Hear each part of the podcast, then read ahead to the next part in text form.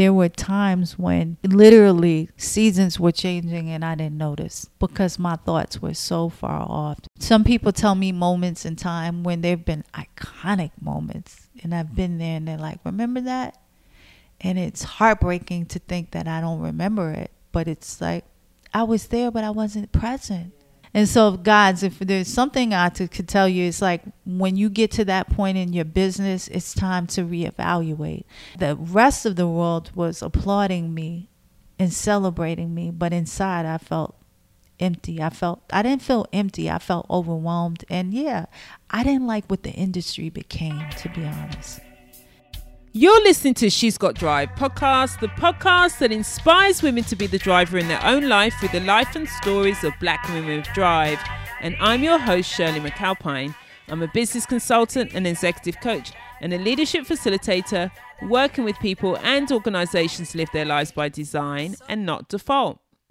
Welcome back to another episode of She's Got Drive. Welcome back. And I'm afraid to say that winter is on its way. Yes, winter came to Chicago this weekend. Not as cold as it can get, but it's letting us know that it's on its way. I would like to say I'm here for it, but I'm not really. I'm not. If I could just stretch it out a little bit longer, we can just have a little bit more warmth for a little bit longer. But it's starting to turn into that time of year where you know, when you go, you get in, you just don't want to go out again. getting into one of those. So been spending a lot of time in and as much as I can and really focusing. And actually, you know, one of the things that I've been spending time on is focusing on 2020. So whilst there's still working on 2019 and the goals that I had for 2019 is I'm still at work at that.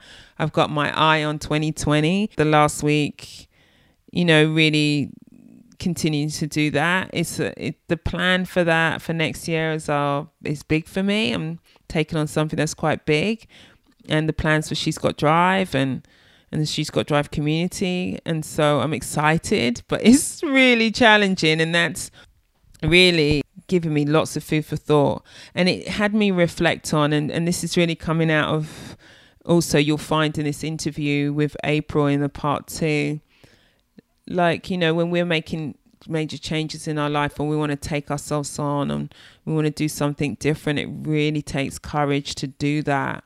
It really takes courage to do that to go beyond our concerns our um, any anxieties that we have our fears that we may have and being able to step beyond all of that to do the things we want to do in life and to live the life that we want.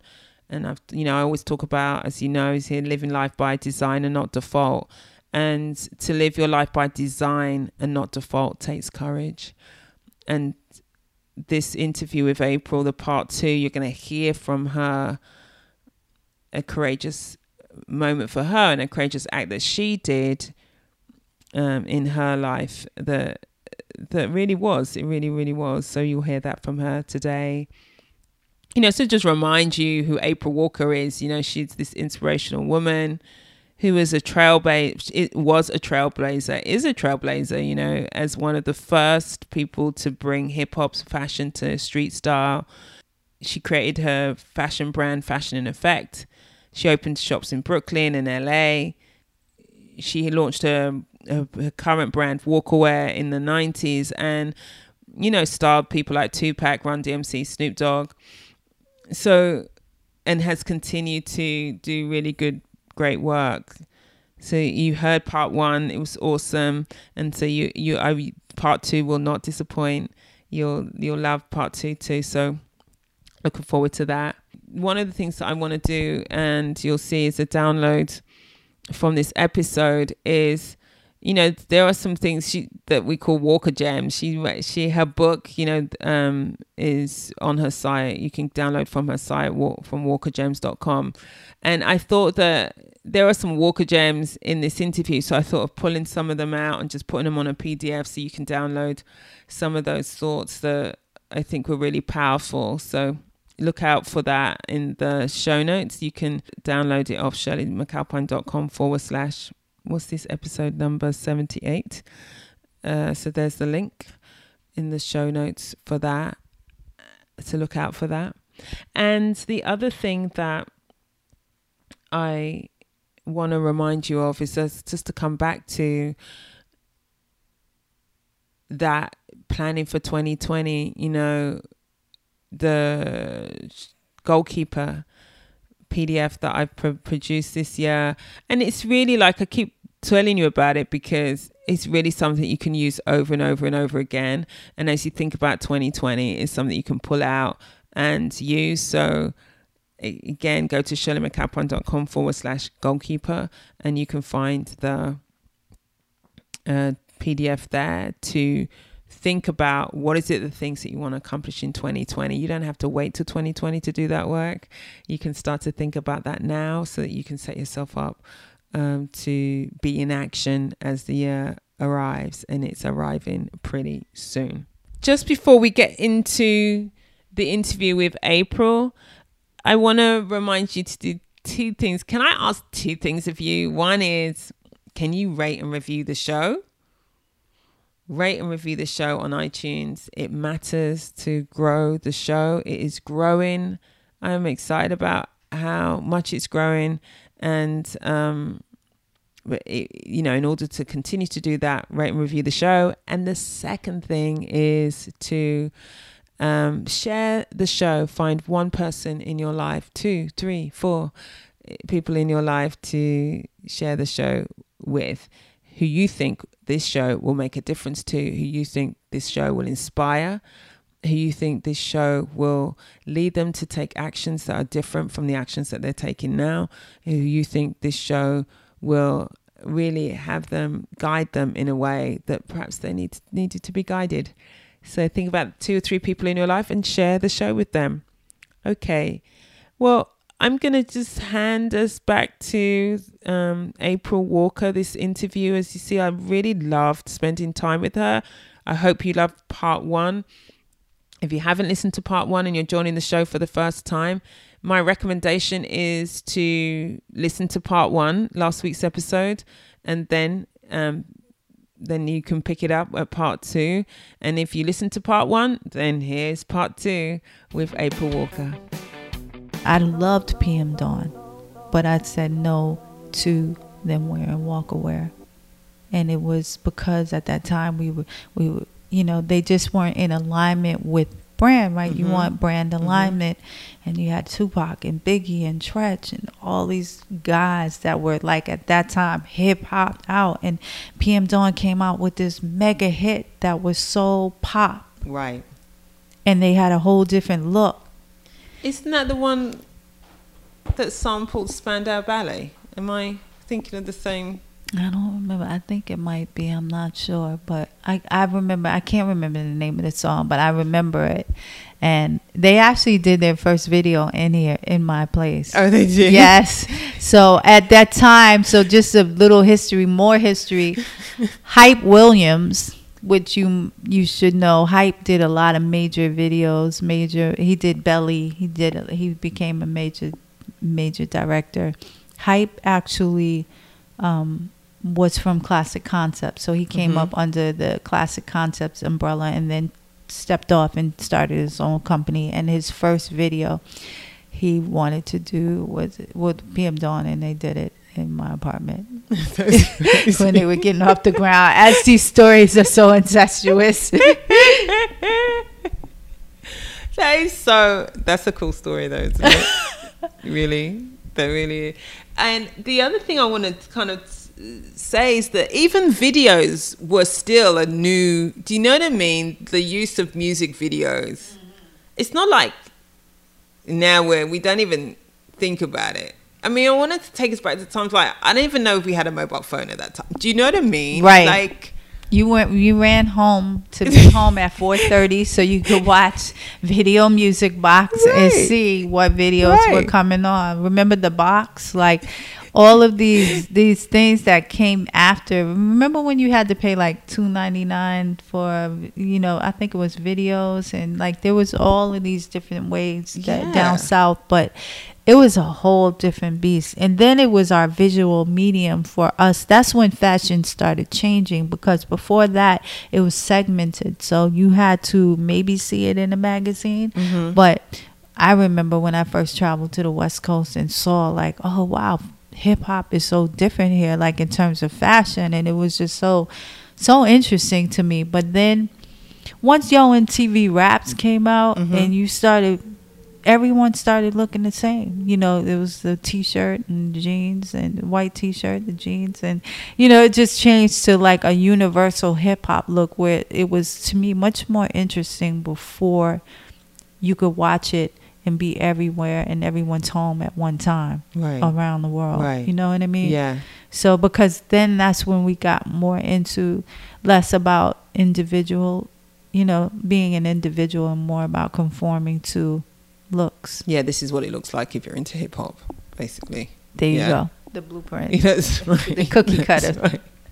And and at the time, obviously, we didn't know that that still continues. That like Today. years, today, Today. thirty years on, it's still. So then, how long did um did it continue, and then what what was it that had you shift gears?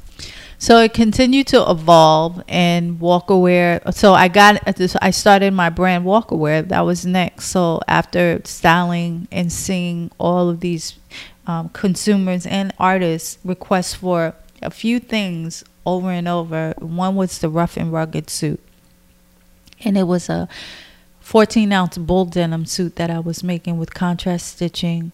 Um, I made the pants so they could fit inside the Timbs or over the t- Timberland Mhm. boots. Hence, we have bootleg now. I made. I dropped the the the.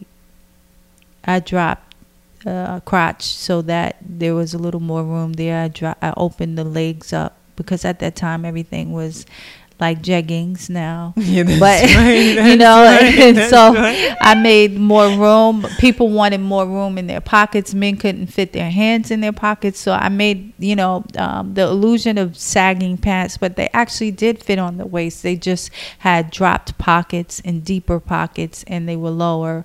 So that look took off in a major way. Carhartt and Dickie inspired me a lot when because I love the workwear look. So I took that and mixed it with fashion, and so my focus was fashion, fit, and function, making sure all of those checks were in alignment and. Um, I checked those boxes, and that's how that's how we started. We were dealt with earth tones, mute, muted colors, and um, things that could be classic. I wanted things that you could buy today or wear five years from now and still have it in your closet. Right. So, oatmeals, black, navies, uh, olive greens, you know, um, taupe, you know, just colors that basically could go with a lot because you know I thought like my tribe like I might not have 20 pair of shoes but I might might need to wear that jeans with all of the shoes I have. Right, you know what I mean? right. things that were very practical at that time.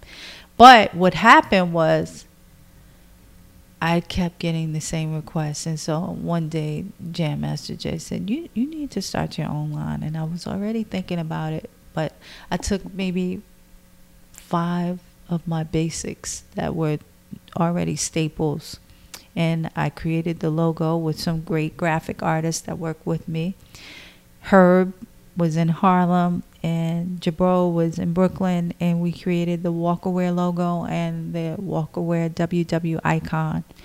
And yeah, we went to it, at that time there was a trade show called the NAMSB show, which was at the Jacob Javits Mhm. and it was we didn't want to do it because we knew nothing about doing a trade show and we didn't know if if one person would buy it we didn't want to invest in that much in it it was a few thousand then and we were just like what if no one buys it no relative it was not a few thousand it's a few thousand now it was about six or seven hundred dollars but that was a lot of money for us like if no one would buy it. So we instead we rented a suite because we could control who would come Mhm. to the suite.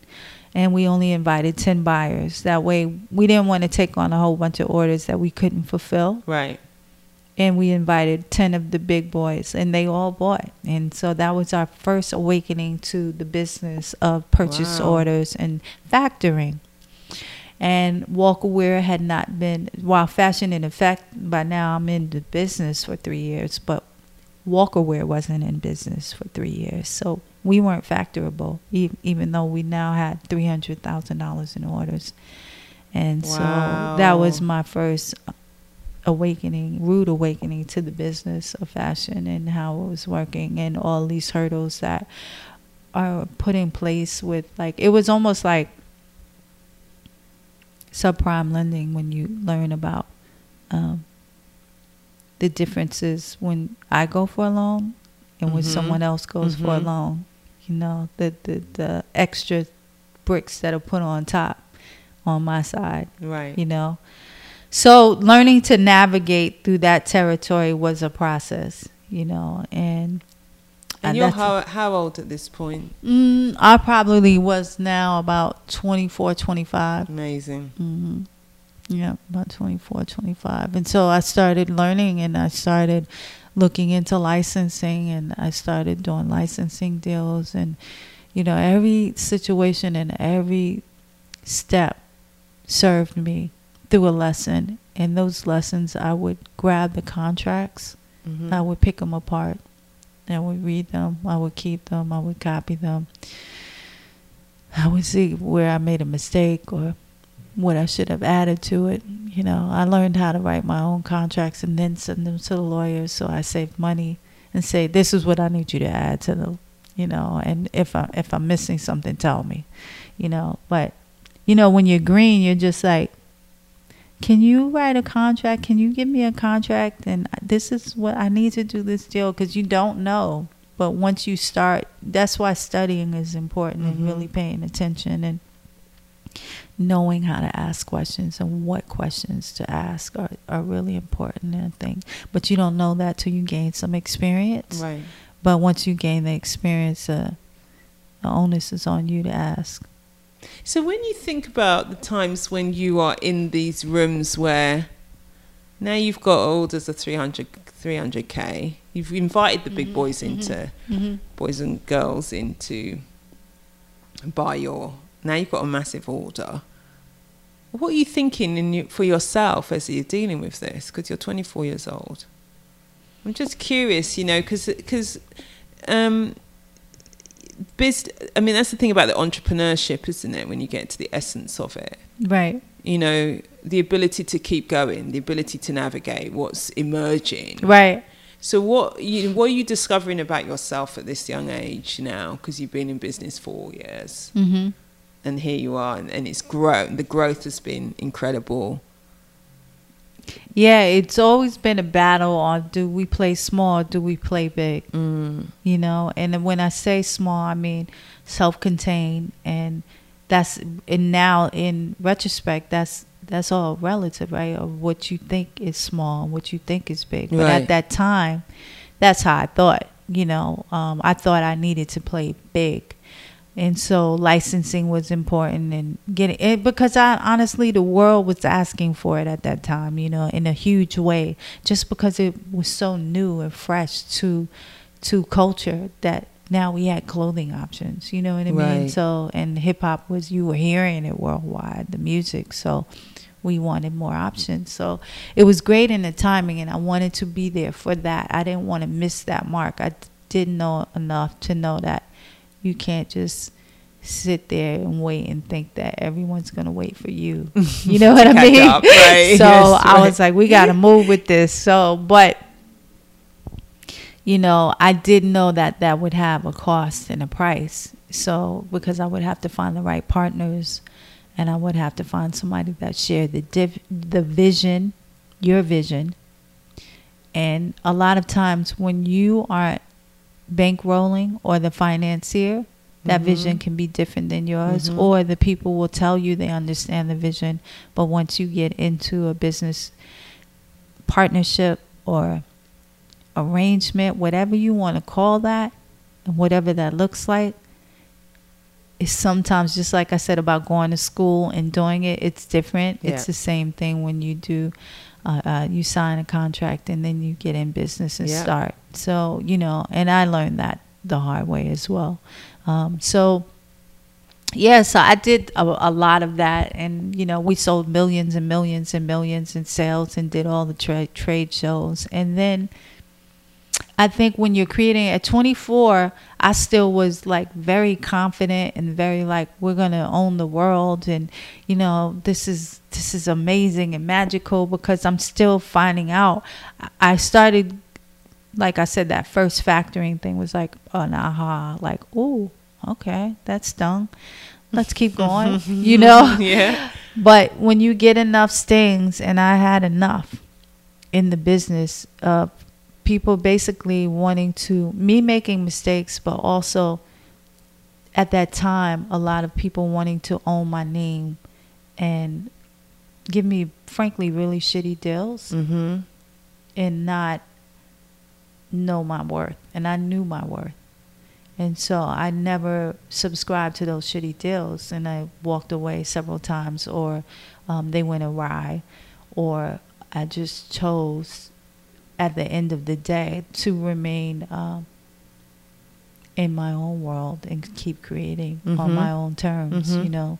And so, but there came a point where I just I, I had a partnership with Mike Tyson, and I was doing his merchandise in Vegas. That that was the last deal I did, and after that deal, I was like, I need a break, and that's why I know about self care. That's why I know about um, listening to that voice inside that talks to us all Mm-hmm.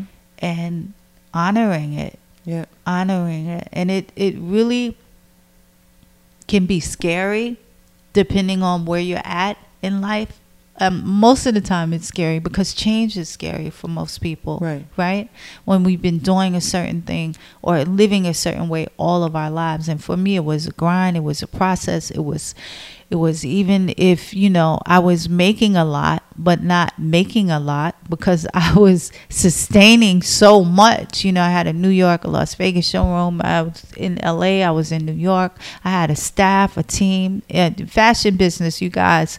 You're you, you're talking inventory you're talking warehousing you're talking uh, um, showroom space you're talking trade shows you're talking payroll you're talking taxes out the wazoo and then you're talking staff and then you're talking expenses and then Right. you're talking what's left for me you know and if you do everything right in fashion sometimes it's like maybe 12% you know so think about that when you get into fashion you know Yeah. but you know you've Yeah. got to love it that's what i'm saying you got to love it and now that technology is here it's changing the game so that 12% when i say that that that was 12% before the department stores started asking 65% plus and da da da da. So now it's even worse. The game has changed. But if you are direct to consumer it's a different world now. And that's why i'm here. Besides wanting to serve and be creative and bridge the gap and really pick up the bullhorn and continue legacy, I learned that I have to live with myself more than anybody else on this earth while I'm here. Mm.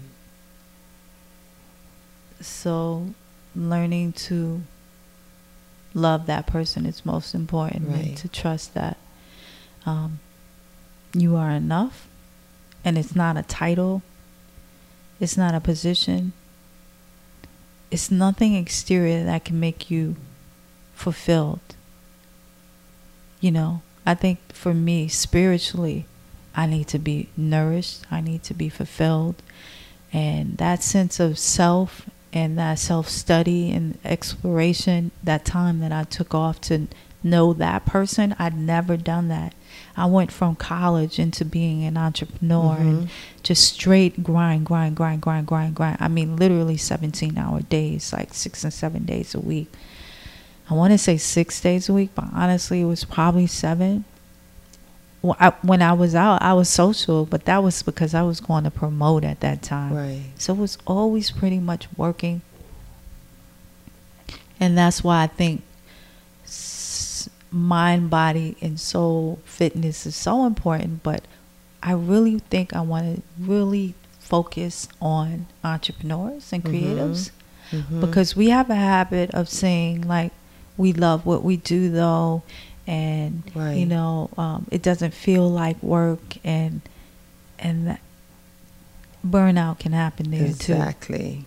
but you don't know that until you've been there Yeah, exactly. Kind of creeping up on you, right? Rather than, and that you, we're not machines. we're not machines We're not we're machines. not machines Even though we may We operating wanna- in the machinery of you Right, know right, right, work, right.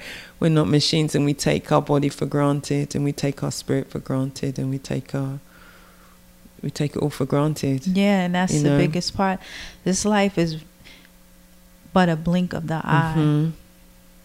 we have to nourish every part of it so um, of ourselves and and and share it ac- appropriately you know what i mean and Yeah. spend enough time where it counts and i think that for me what i learned is the internal work creates the external world you know your internal Yes. creates the external but you can't pour into everybody else's cup constantly and without pouring into your own and I did a lot of that in my early days. Mhm.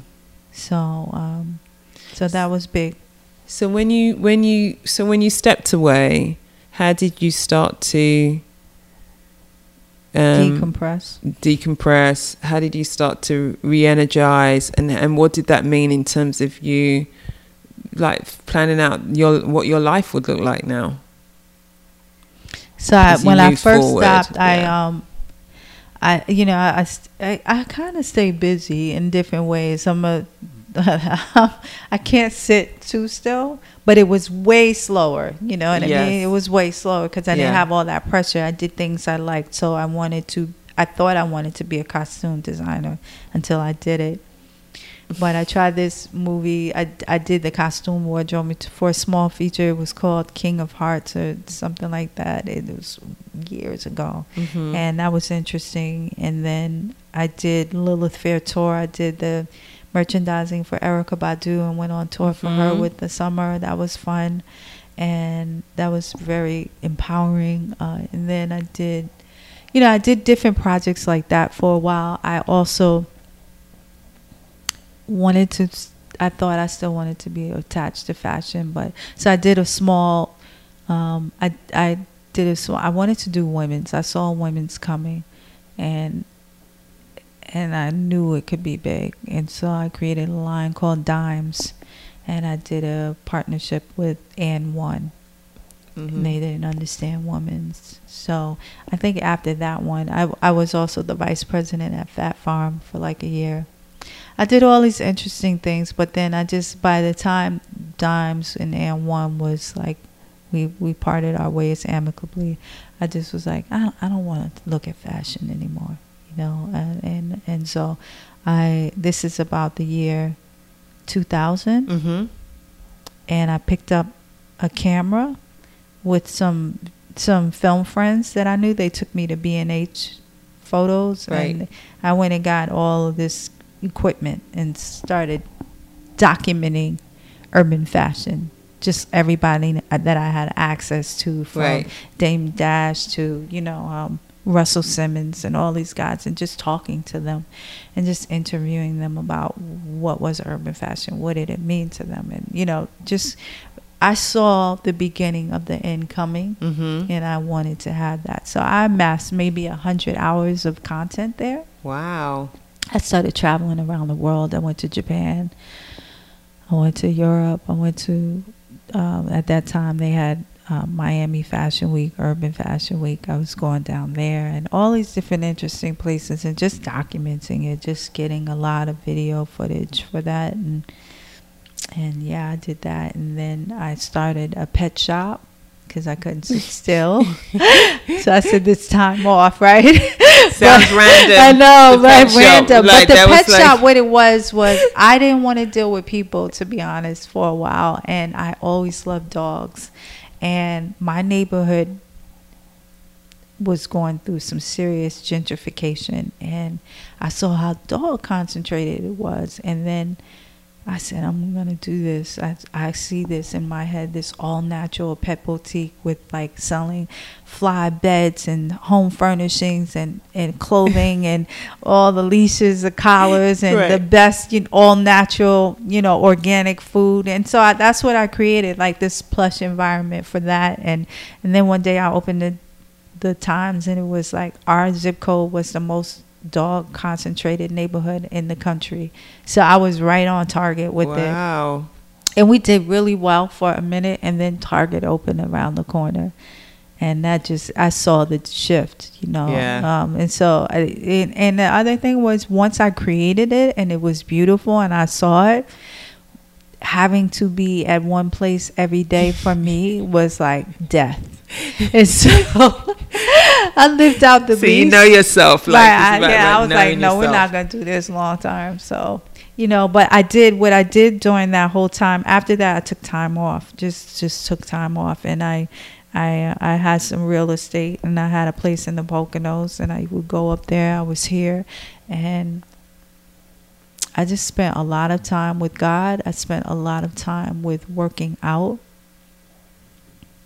Um, there was a time I was doing therapy Mhm. and I just really slept a lot. Slept good, ate good food. I cooked a lot, Mhm. you know. Just rested. You know, Yeah. listened to my thoughts. Yeah. Got to know myself and just chilled, you know. It sounds like really a, like a time of really grounding. It's it like was. that's what I that's what I I I can like see in my mind's eye like before that movement where you're moving so fast like you're not even right. That's then, what was and then this is like really sort of grounding yourself and rooting yourself and then I got a Yeah. dog, and you know, I had the dog. She she would go to the shop with me. The dog helped me a lot, you know, because I think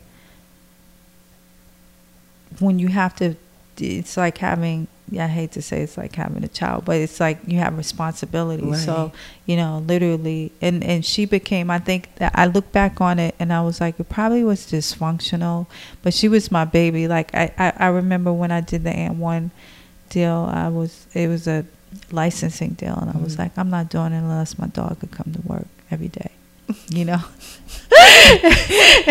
we did that deal, uh, but you know, I was serious. She would get in the truck with me, drive everywhere, and she became like that morning. You go out in the morning with the tea, and you go, and I took her for long walks, Right. but like to beautiful parks, and and um, and one was in Pennsylvania, so in right outside of West Chester, where I lived, we literally lived attached to a state park behind us. So we would be, and in the same thing in Poconos, I was on like an acre of just like green land that was plush. So I love nature. So those things like walking every morning, walking every Mhm. evening for a long time, man, that was therapy in itself. You know what I mean? To say it's not that deep. You know what I mean? Yeah. Like and just like getting to know yourself. Those were like that was that I think that was part of God's plan of like you're gonna be okay. You know what I mean? yeah. Well, walking in nature is It's- a reflective it is practice. so Yeah, it's a meditative practice. It was yeah. it was so necessary Yeah. and I still do it to this day. I don't have a dog anymore, but part of my morning I can't get my day started unless I get up and get out the house and I go for a long walk right. every day. Right.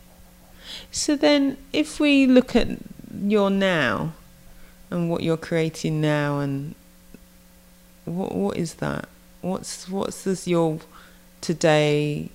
I don't want to just say your work world, but what's your world that you're creating? Because I think it sounds like you came to a very a very holistic space and place. Mhm. So then, inventing from that place, what's what what have you invented for yourself as that isn't that is now?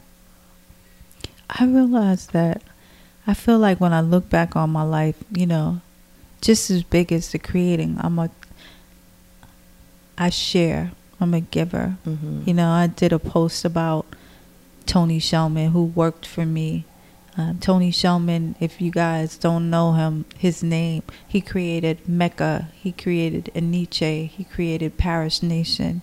These are like mega big brands. He was my first sales rep.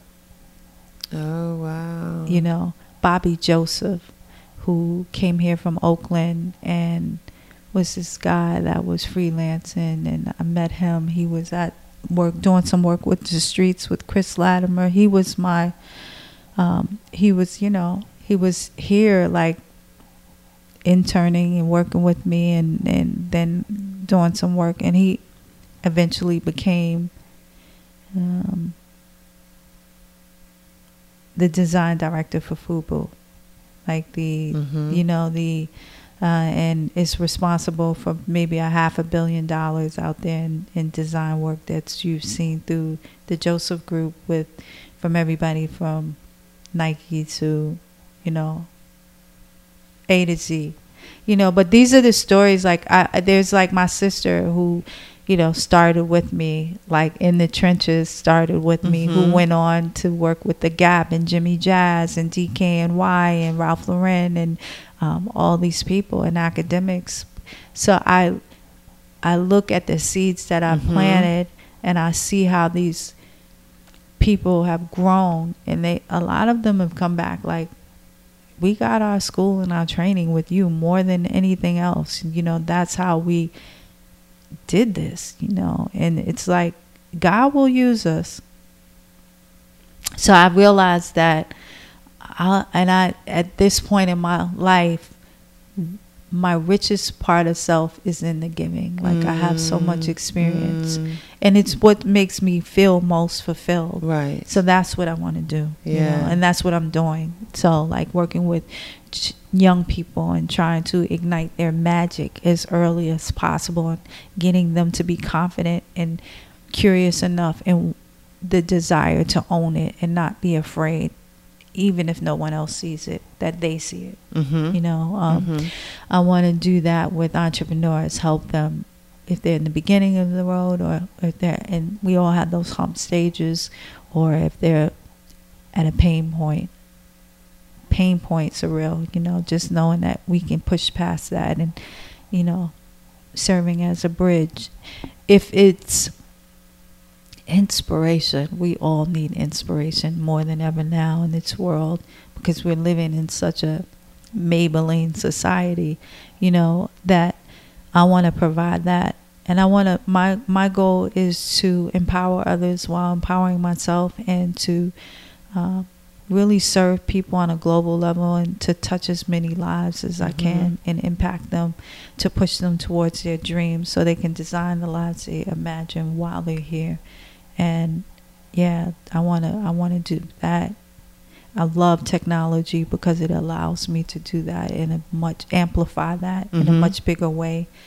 And so I'm still learning, I'm still growing, I'm still discovering, and I'm still collaborating with other people to to ignite those activations and projects and I have between books and film and films and, and fashion, you know, I have a laundry list of what I still need to create while I'm here. But, you know, I desire to do that. And then the other serious lens that I have is on health and wellness and what that looks like in sustainability because I believe sustainability starts with us Mm-hmm.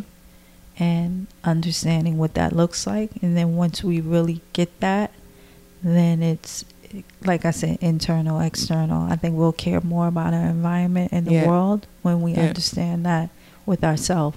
So, you know, and then the part B to that is entrepreneurship and creatives and the burnout and what that looks like and reframing that narrative and making it a healthier lens. Yeah, I mean, we we the the self care conversation.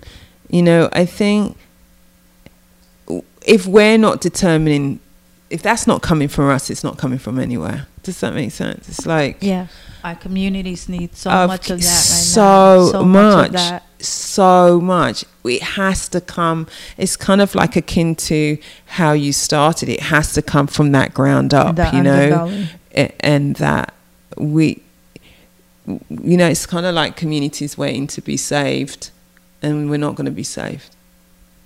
That's I mean, right. it sounds like a depressing thing to say, but no, it's, like, we we have to save us. we really have to. and I'm all about ourselves. the community. So it's like we have everything we need to save ourselves. right. That's the thing. We Right. have it. So it's just like shining that it? light and and I believe in contagious behavior. So Mhm. I believe like no, I'm just going to keep igniting contagious behavior and if you do it and I do it and other people do it, eventually it latches on just like hip hop did.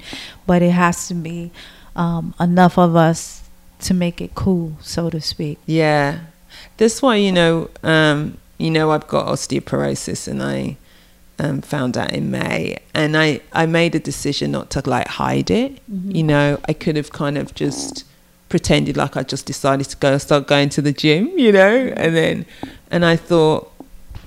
I was in such shock when I found out because I'm 51 because I thought that's what happens to old people, you know. And then I thought, you know what? There's something in this. This doesn't. This is about maybe this is me having to like share like Absolutely. getting this out because people look at me and then some you know someone said to me this week you're too young to have osteoporosis and it's like apparently not do you know what I mean? does you too young it's, it's Right. just like that actually doesn't mean that you can't get it and or you can't develop it but it is something you can do something about Absolutely. and and so I don't want to pretend that I'm going to. I just decided to go to the gym. I, I decided to go to the gym because I need to deal with this. Now that I'm at it, I'm loving that what I'm doing, and I'm learning a lot. And one of the things that I'm learning is if I was more active physically up to the age of 25, I probably wouldn't have osteoporosis. Is one Wow. of the things, you know. Um, I have I had early menopause as well, so that's another that was a that's a factor in in this for me. But I didn't know that about. I mean, I stopped being active like with exercise probably when I was twenty. Mm-hmm. You know, like I've been, and then I was like, I'm done. N- apparently, no, no, and so we need to. If we don't Share inform ourselves, we need to share. We need to be standing for our communities on the various issues around health that Absolutely. is affecting us, and we need to pay attention. We have to pay attention and the slowing down and being responsible. And I that's a lesson that I'm looking. I'm looking at my life and I'm saying, what am I doing? Mm-hmm. You know, what That's am I doing? And how am I doing it? And how do I influence what I do? And I'm remembering that I work for myself. you know, so that's the thing about the entrepreneur. Mm-hmm. Right. You know, um, I had to and not to play that comparison game, right? Too. yes. I think that's really important. well, that's the downside of social media. I mean, let's be real. it is. Where where where we see something someone else's life and you can think, well, how comes Absolutely. I need to keep How up come? with. Yeah, so the Joneses have turned into the the, Yeah. the Jones online, Right. and trying to pursue that. It's just like, no, what's your dream, and how do you create your dream, and how do you do it in a way that's like balanced and holistic and For really you. includes Mm-hmm. you, you. There is nothing else unless unless there's you and your well-being. I mean, there's no, there's nothing else unless you're healthy and well. You can't, you can't do anything. And I, it reminds me of um, Bronnie Ware's book that came out. I want to say about seven years ago, and she's the um, palliative care nurse, Australian, I think she was, and she wrote the Five Regrets of the Dying. Mm. And I remind myself of that when because Was it really good? yeah, the for well, the in the top five isn't did I write that strategy? Of I really I- like did really great at that business meeting. Wasn't it brilliant of how much I turned over this year? No, they're not talking about that. They're talking about I didn't do pursue the dream, the life that I really wanted. I went down a road that was someone else's road. Mhm. I didn't spend enough time with my family or my Mhm. children. Mhm. Those are the things that They missed. in the top five. And so, you know, even though it doesn't mean you don't have a goal and around your work and so on, but to not get into the grind where you, you're not living. exactly, and where you can stop and you can like be present enough to see what's going on Mm-hmm.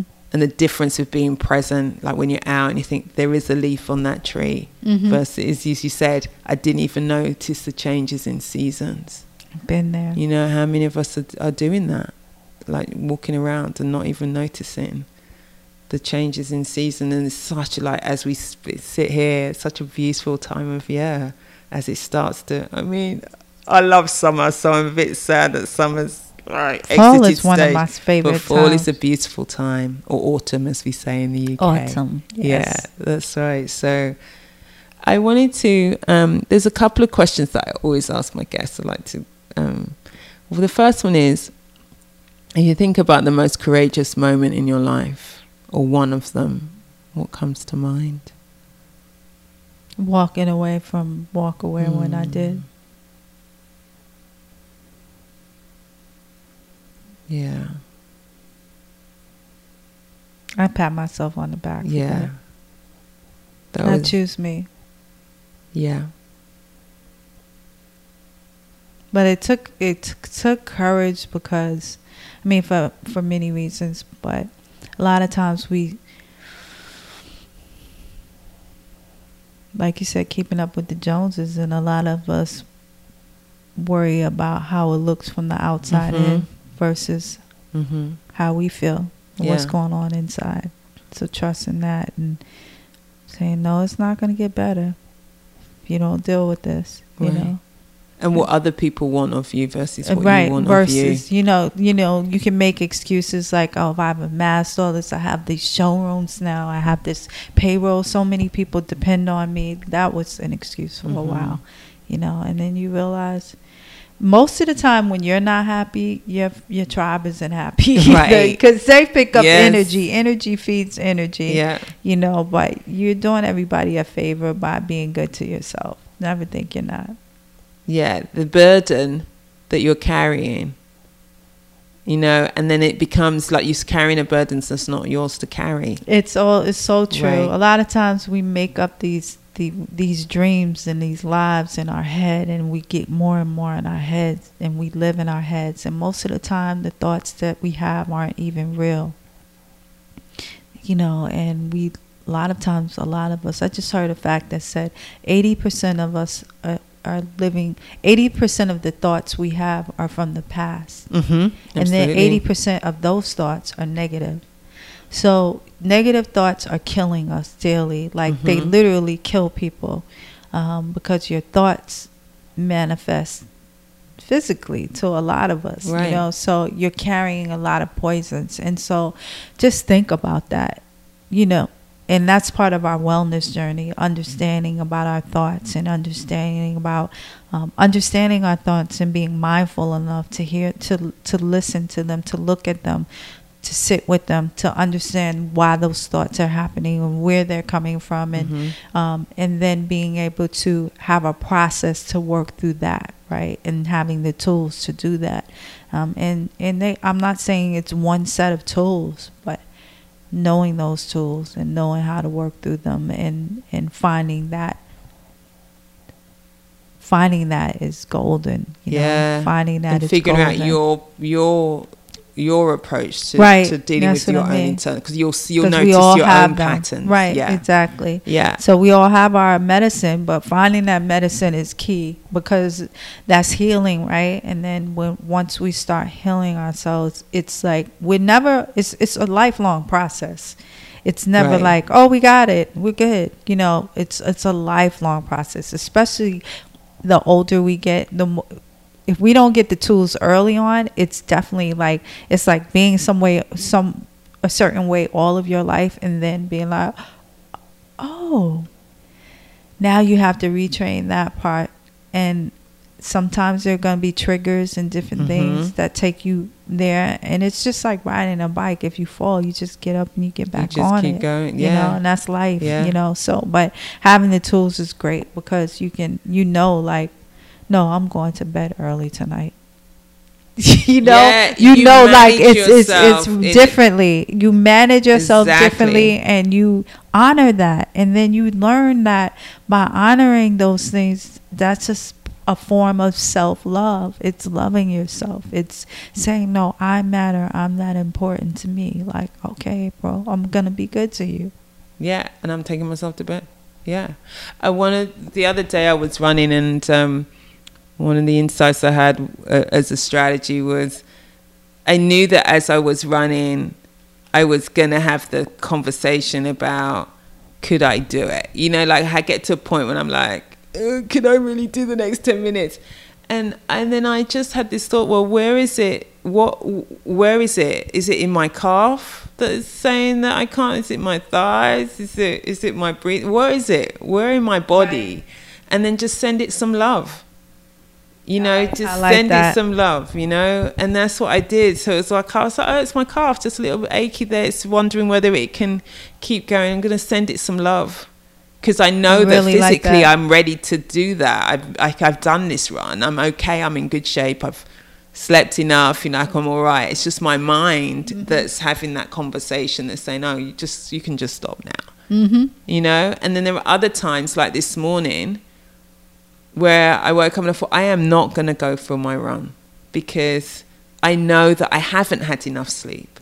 And I know that's just like doing it to kind of be brutal in right. a way. Like, and could I be kind to myself? Could I be loving to myself? And so, um, whilst I have a hashtag never miss a workout, I actually today it's like, no, I'm not going to do it. I'm going to be kind to myself because and it's really about and that's the beauty of being present when we really start to have a life when we're present Absolutely. we're tuning in and we're checking in versus being in a kind of automatic response of like mm-hmm, right so mm-hmm. i should mm-hmm. do this i should do that no no how do you feel feel right now and this is something you ought to be doing right now mm-hmm. and you can we can make choice that serves us versus and you just said something that's key right we can make choices mm-hmm.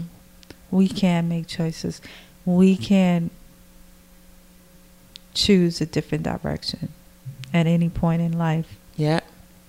And it is never too late. Never for anything it that we want to do. You know, never like, too it's, late. It's like if you don't like, you know, I posted that one time. If you don't like something, your reality, change it. And somebody sent me back, um, said, "Yeah, easier said than done." And I'm like, no, it's courage. It really mm-hmm. is courage. You know, I'm not saying it's going to be easy, but it can be changed. Right. And I'm not saying it's overnight, but it can be changed. Right. You just have to believe it first. Exactly. Exactly. I've seen, I mean, I've worked with so many, you know, you know I'm a coach, so I've worked with so many people. And at the beginning, some of the goals seem really insurmountable and in your own life, you know, things that seem insurmountable in the moment, but you trust that you can figure it out. You know, you don't need to know how. You don't have to start knowing how. You just have to. You have to just start stepping. Right. you know. Mm-hmm, mm-hmm. Yeah. So you're right. It doesn't mean it's easy. So that for that person, easier said than done. Oh, it's kind of like in the background, it's like what's easy for you to say, right. kind of things. Like, well, I don't know what that means, but you just have to start and then trust. One of the biggest things. Trust. Trust and trust choice start. Mm-hmm. Keep it moving. But I'm a believer that you can always create the life that you want. Me too. Yeah. Yeah. 100%. Yeah. Living the dream. Living the dream. Yeah. What else are we doing? This that's the question. That's the overarching question. What are we doing? We're here to live the what dream, and the dream is our doing? purpose. You know, and and and and it's fine. You know, somebody said, and, and I, when I say that, I, I'm being very mindful to your audience because a lot of us might not have figured out our purpose mm-hmm. or might feel like we don't mm-hmm. have that. So I'm being kind and being um, respectful of that because I do understand that space, yeah. you know. But in the meantime, it's just being the best version of yourself you can be exactly. and, and being present enough to listen to those thoughts. Exactly. You know, because, you know, for some of us, it might be the best mom in the world. It might be the best um, you know, person that it could be service of any sort. Whatever you're doing in life, it's just like it's not about judgment as much as it about fulfillment in doing what you Mhm. love and finding that Mhm. because we each have something to share in some way, Right. even if it's a smile. Yeah, and and and how big that is. It, it Do you know what I for some mean? people. Like it just could save that somebody's is. day. Yeah, exactly. I'm going to end with one question. I don't normally end with this question, but can you define now what success means for you? We just we just talked about it. It's this Right. waking up every day and being able to live the life you imagine and tap into um, the gifts that we have. It's being able to have freedom Mm. to create. For me, it's being able to do that without pressure, and it's being able to be independent but yet interdependent Right. because we're all connected. And the more we kind of use those superpowers individually in a collaborative way, the more we're making this world a more magical and a better place. That's what I truly believe Yeah. community is. yeah. So I'm living the dream and I'm so thankful for that, you know. Yeah. I'm going to end there. Thank you so much. You are welcome. I feel um that I'm moved by actually. Ah, Just this by was moved this was by special. you. I'm moved by you. I'm moved by what you've given. You know, and um I just think that not all of it's been seen and acknowledged, you know. The sheer contribution that you've been to so many people and that we all benefit from what you gave. And there's so like the kid that's walking around with the genes that are far too low. I'm not today. responsible You're for not that. responsible for that. But that hip hop style, Right. that literally they don't even know right. who you are and that you've given, and uh, what you create. This the the stylists that work today, Mhm. that whole industry sourced from you, right. and. Um, so I'm really moved by you. I thank you. I thank you for everything you've given that has that is not been seen, and um, it's been such a privilege to spend time with you. And um, you know, it's not every time that I sit and I watch a panel and I think, oh, I must speak to that person. But there was something about you that I just thought I just need to speak to her. So thank you for being willing. Thank you for being open and being so gracious. Mhm. And I, you My know, pleasure. appreciate you. I hope that you've been inspired to shift gears in your own life. Well, I think that the thing that there's so much that stays with me out of my time with um, April, and there's a couple of things I want to say. And the first thing is that I am inspired by someone who chooses themselves, their well being, their health, and their integrity over what other people from the outside sees this huge success. And like why how could you walk away from that and it's really being true to who she is and wanting to stay true to that that had her have the courage to take that action. And so um, i'm really inspired by that. And that our well-being is far more important, important than anything else. Without health we really have nothing. Without our our um, well-being we have we really have nothing. And for people who are struggling with different health issues. Understand and know that and for people who have lost people because of different health issues understand it and know that and we we only have one life to live. So let's really really take care of ourselves in it. So inspired by april's choice there that's really struck me. And the other is you know there are so many people who have contributed to us that we have no knowledge of and uh, we think about the things that impact us today and the people that have taken done so many things that that contribute to us in how we live our lives today. So I want to give a big love and shout out to all those people, the unknowns, the hidden figures who have who do great work, and we may never know. And so that's the other thing that um, that struck struck me out of this time with April. So, what struck you? What are you taking away? What are you leaving with? What thoughts do you have? Get in touch with me. Of you can DM me on my Instagram account at Shirley McAlpine, or you can um, send a message via my website shirleymcalpine.com forward slash contact me. And there's always the She's Got Drive Facebook page that you can also send messages by or comment on on this episode or anything else about She's Got Drive podcast. She's Got Drive is produced by Cassandra Voltalina. The music is by the awesome all female band Blonde. The song is called Circles. Thank you so much for listening. Until next time, go well and stay well.